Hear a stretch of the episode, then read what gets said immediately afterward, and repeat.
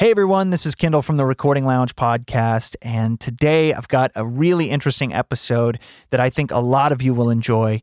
And this is on the topic of harsh harmonics on guitars, electric guitars, especially when dealing with high gain. Um, this is something very near and dear to me, something that I have struggled with a lot in my career. I have tried all kinds of things to mitigate some of it, and I think there's going to be a lot of great tips in here for those of you that are really sensitive to those harsh harmonics and struggle to get guitar tones that aren't just constantly harsh or spiky or peaky in the high mids. So, without further ado, let's get started. So, uh, I got an email from a podcast listener that says, I've been recording uh, guitars recently in my new home studio setup. I've been recording shoegazy fuzz guitar and I've gotten decent workable tones, but I find it hard to get rid of ice pick harshness from the amps without the tone getting muddy. I have a Supro Royal Reverb 2x10 combo and a Vox AC15. I've tried different mics and mic positions, but I'm talking about the tone coming right from the speakers, adjusting before the mic. I've tried a few different guitars, pickups, some nice fuzz pedals, but I still get this harsh result a lot of the time. My question is how do you usually go about recording fuzz or heavy distortion? Do you find that you usually need something like a Marshall with a 412 closed back cabinet to pull off the sound?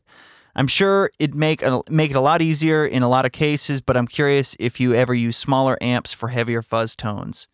Okay, so this is a great question because harshness and ice pick highs and high mids are something that drive me nuts.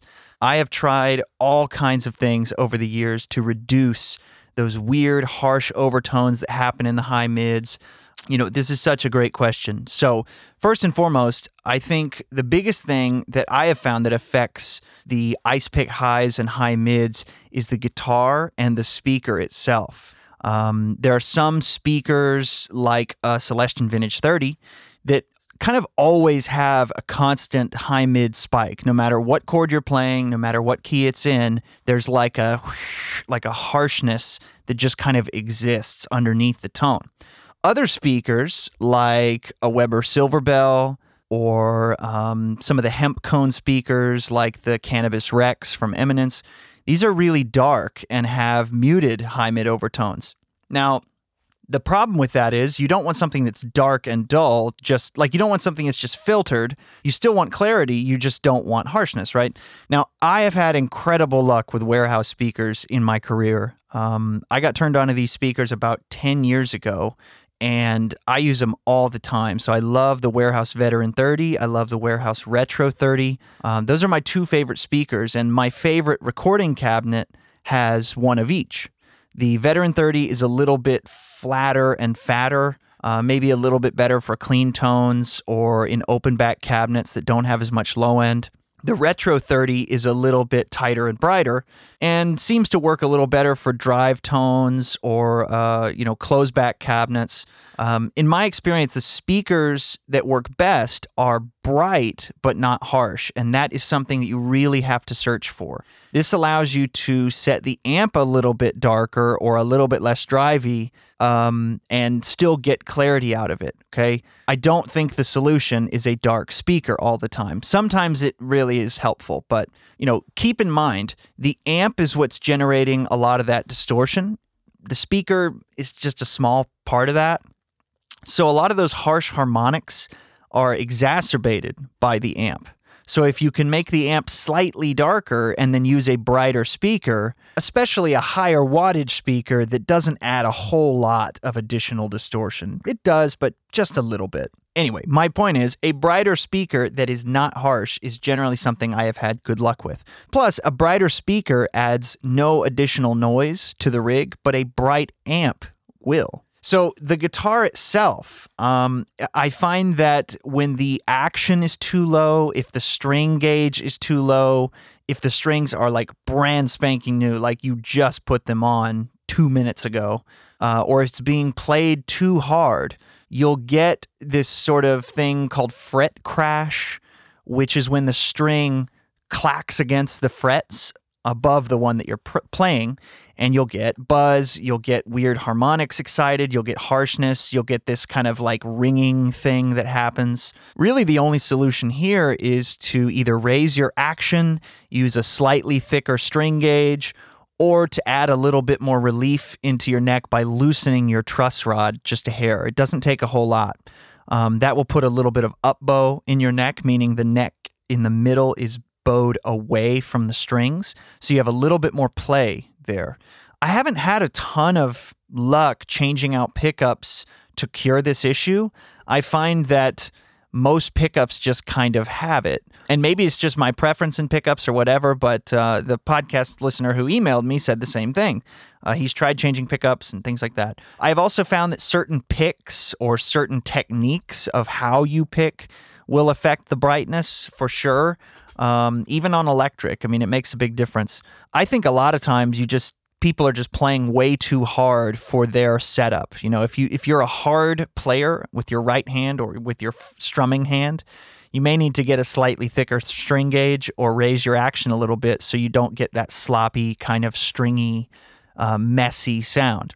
Now there is a little bit of that that is totally permissible. In fact, like on a Strat or a Jazzmaster, it's kind of part of the sound to have a little bit of fret clash, but uh, or fret crash, depending on who you ask. Um, but it's you know too much is is a bad thing. So the guitar and the speaker are two of the biggest things in this regard. Because again, if you have a different speaker and a different guitar setup, it will totally affect how the amp distorts or how you hear the amp distortion.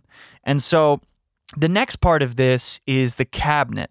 Now, the cabinet and the speaker have a really symbiotic relationship, and I find that the cab will make a big difference too.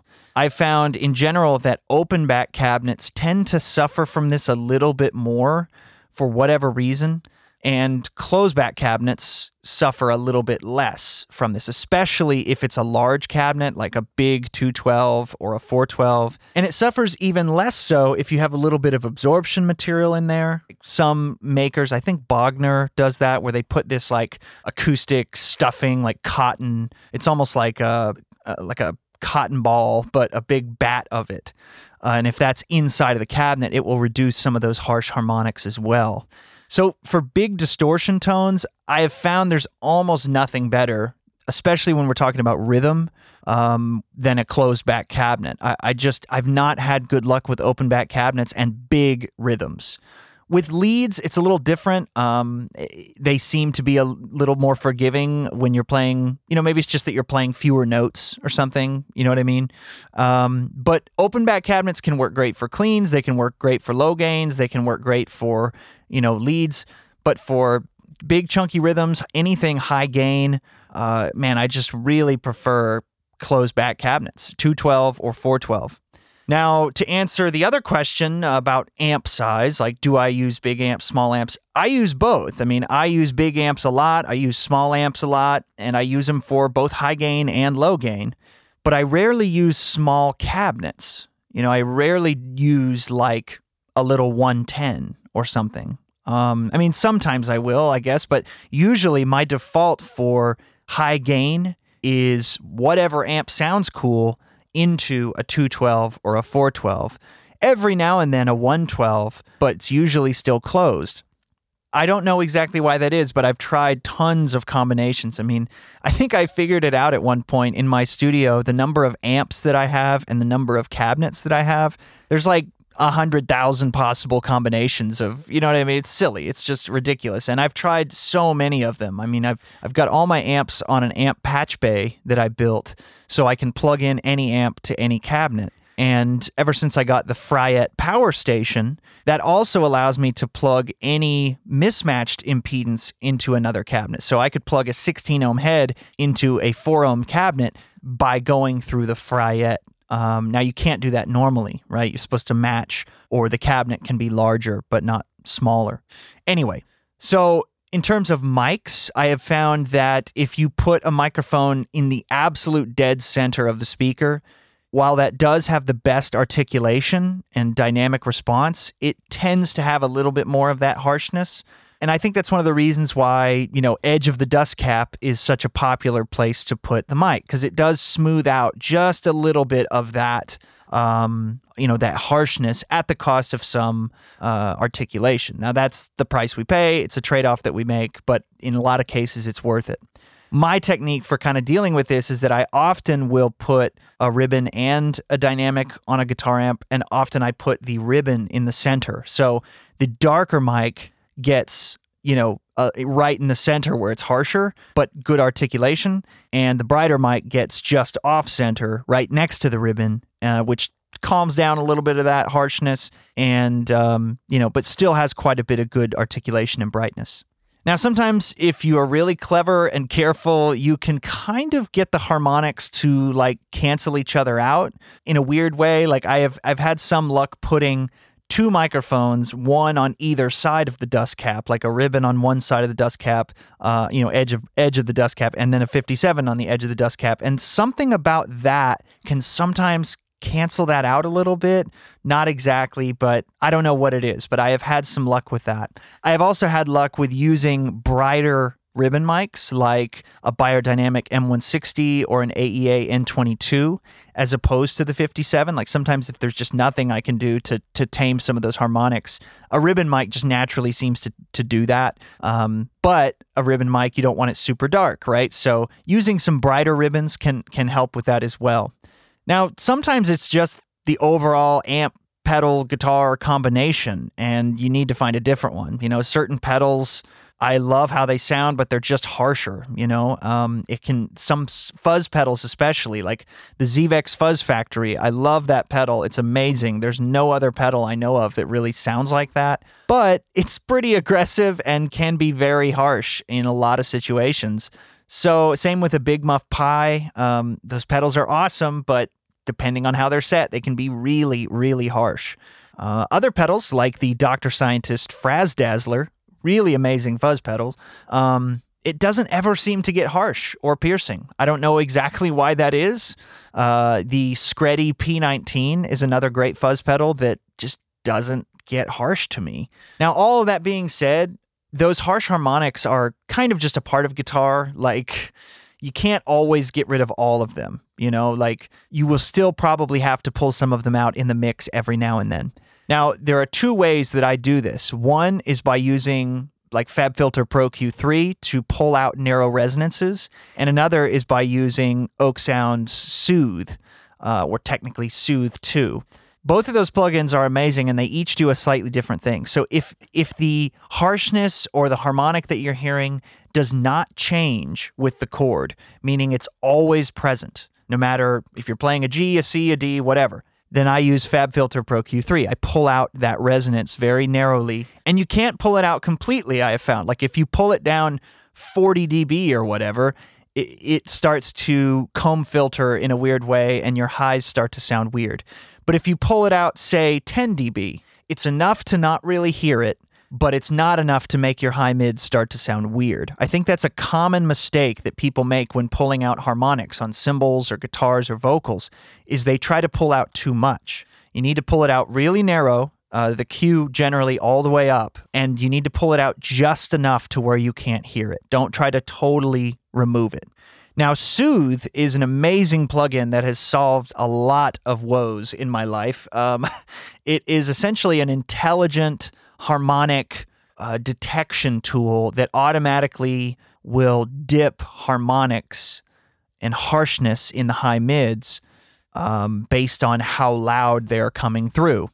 If I had to guess of how Soothe is doing this, to me it's like it's detecting the narrowness and pureness of a single frequency and dipping it down as needed. So, you know, if you've got like 1K that is ringing exactly at 1K and it's ringing very narrowly. It's not like, you know, 990 to 1, you know, 1010. It's like 1K. It detects those somehow and then compensates for how loud they are. And this plugin is pretty deep. You have to work with it a little bit. You have to adjust the attack and release. You have to adjust the amount and be really careful about how much you pull out because just like any other processor, too much is not going to be a good thing. It's going to totally neuter your high mids. And that's kind of the classic problem that we have with like high mids and low mids. It's like if you remove all of them, it sounds terrible. But if you let them be it sounds terrible. There's this very sensitive relationship there where you have to have enough so that it gets across, but you can't have too much or it sounds muddy or it sounds harsh. Now, one more thing I thought I would mention, and that is that a lot of times people add way too much gain to their guitars. And I've gotten criticized for making this comment before, and I'm not saying that like metal guitars are too gainy and I'm shaking a cane at the kids on the street. You know what I mean? Like, I'm not, it's not like that. I'm saying, like, if you really listen to a lot of great, like, fuzz or metal tones, it's not dimed gain. Okay. There's a sweet spot for every amp where you set the gain or, or pedal where you set the gain where it's just enough. But if you go past that point, you'll lose articulation, you'll lose uh, punch from the guitar because it's just clipping, it's just flattening it into this single waveform with no punch or articulation. Uh, the first time I worked with a metal producer that has some pretty big credits to his name, I was so shocked at how not gainy the guitars were. I mean, they definitely were gainy, but way less than I thought. But he taught me that as you have multiple guitars, you know, layered, a left and a right, and you have bass, that creates this illusion that there's way more gain than there is. And because you were able to back off the gain just a little, you now have more punch and articulation and clarity to your guitars and less harshness because you have dialed back some of that gain. Now, again, there's a very narrow sweet spot where you don't have the gain high enough, then it doesn't sound like the correct genre of guitar, you know? But if you have the gain too high, it flattens the sound and kills all the dynamics, okay? That's a really, really hard thing to find, but you will find it, okay? One of the tricks that I do for this, especially for high gain guitars, is turn the gain all the way off and then play palm mutes like jung, jung, jung, jung, jung, and bring up the gain just until those sound good, okay? If you go a little bit too high, those palm mutes will still sound good, but your, you know, big punchy chords will not, okay? But if you find that sweet spot right where the palm mutes start to sound acceptable, uh, then it will generally be enough. So I, I, highly recommend backing off your guitar gain just a little bit more than you think you can stand. You can always add a little bit of compression to the guitars later if you need more sustain. Um, that's something that Eddie Van Halen talked about a lot. It's like what really people are looking for is not necessarily gain, it's sustain. Um, and people are looking to get this big, full, evened out sound, but that doesn't mean it has to come from gain. Gain is one way that you can do that, but it's not always the way to do it. Sometimes you need a compressor pedal. That's one of my favorite ways to do that on clean guitars because a lot of times when you set the amp clean enough, there's no sustain. And there's this war that you trade off between of like sustain versus gain. And you set the, the amp a little bit higher so you have that sustain, but then it breaks up too much. So the solution is to set the amp cleaner and use a compressor pedal to make up that lost sustain and body.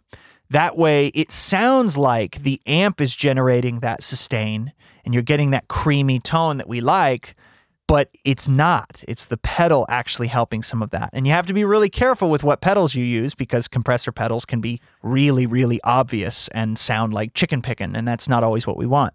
Um, my favorite compressor pedal in that situation is a Wampler Ego compressor. I've used those for over 10 years and I love them. They're amazing. They they're a parallel compressor so you can blend in some sustain essentially with your tone and not kill your attack, not make it sound like chicken picking. In fact, it's kind of a terrible compressor for chicken picking to be honest. It it doesn't really do that thing. If you're looking for that, you need to go for like a Ross compressor or an MXR Dynacomp or something like that. Now, one final word about amp settings a lot of amps, Marshalls, a lot of Fenders, a lot of things have a bright cap, a bright capacitor that is tied to the preamp volume or the gain pot. And as you turn that down, you hear more and more of that capacitor, which will add brightness. As you turn the gain up, that capacitor has less of an effect. So sometimes what needs to happen is you need to turn the gain down a little and then darken the amp slightly to compensate for that. Um, maybe you don't need to darken it, but I'm just saying that is something you have to be aware of. Another thing is that people often are afraid to set their amps really loudly A lot of times people are recording at home, things like that. And I gotta say that when you set an amp loudly, it often mellows out a lot of those harmonics. I find I find that it sounds fuller, it has more sustain, it's more rich, it's got more mid range, and a lot of that harshness kind of goes away. I find on amps with a master volume, when you start turning that master volume down, the amp gets a little bit more scooped. So it's got less mid range, it's got more subbiness, and it's got more fizziness. And that's one of the reasons a lot of purists don't like master volumes is they do kind of mess with the sound of the amp. Um, a lot of like classic players play old 100 watt Marshalls that didn't have a master volume. And that's why. It's not because they just want it loud or they can't hear anymore. It's because it does change the tone. Um, a lot of Fenders don't have master volumes for this reason because uh, Leo didn't think it sounded good you know, and a Fender's already a scooped amp. And if you were to turn that down even more, it would get even more scooped. Now, again, I want to be very clear. Not every amp is like this. Not every amp has a certain master volume that's going to do this. Not every amp has a bright cap on the preamp volume. Some amps have a switchable bright cap, right? So there's always that to consider. But just keep in mind the bright cap is a really significant part of the way the amp sounds.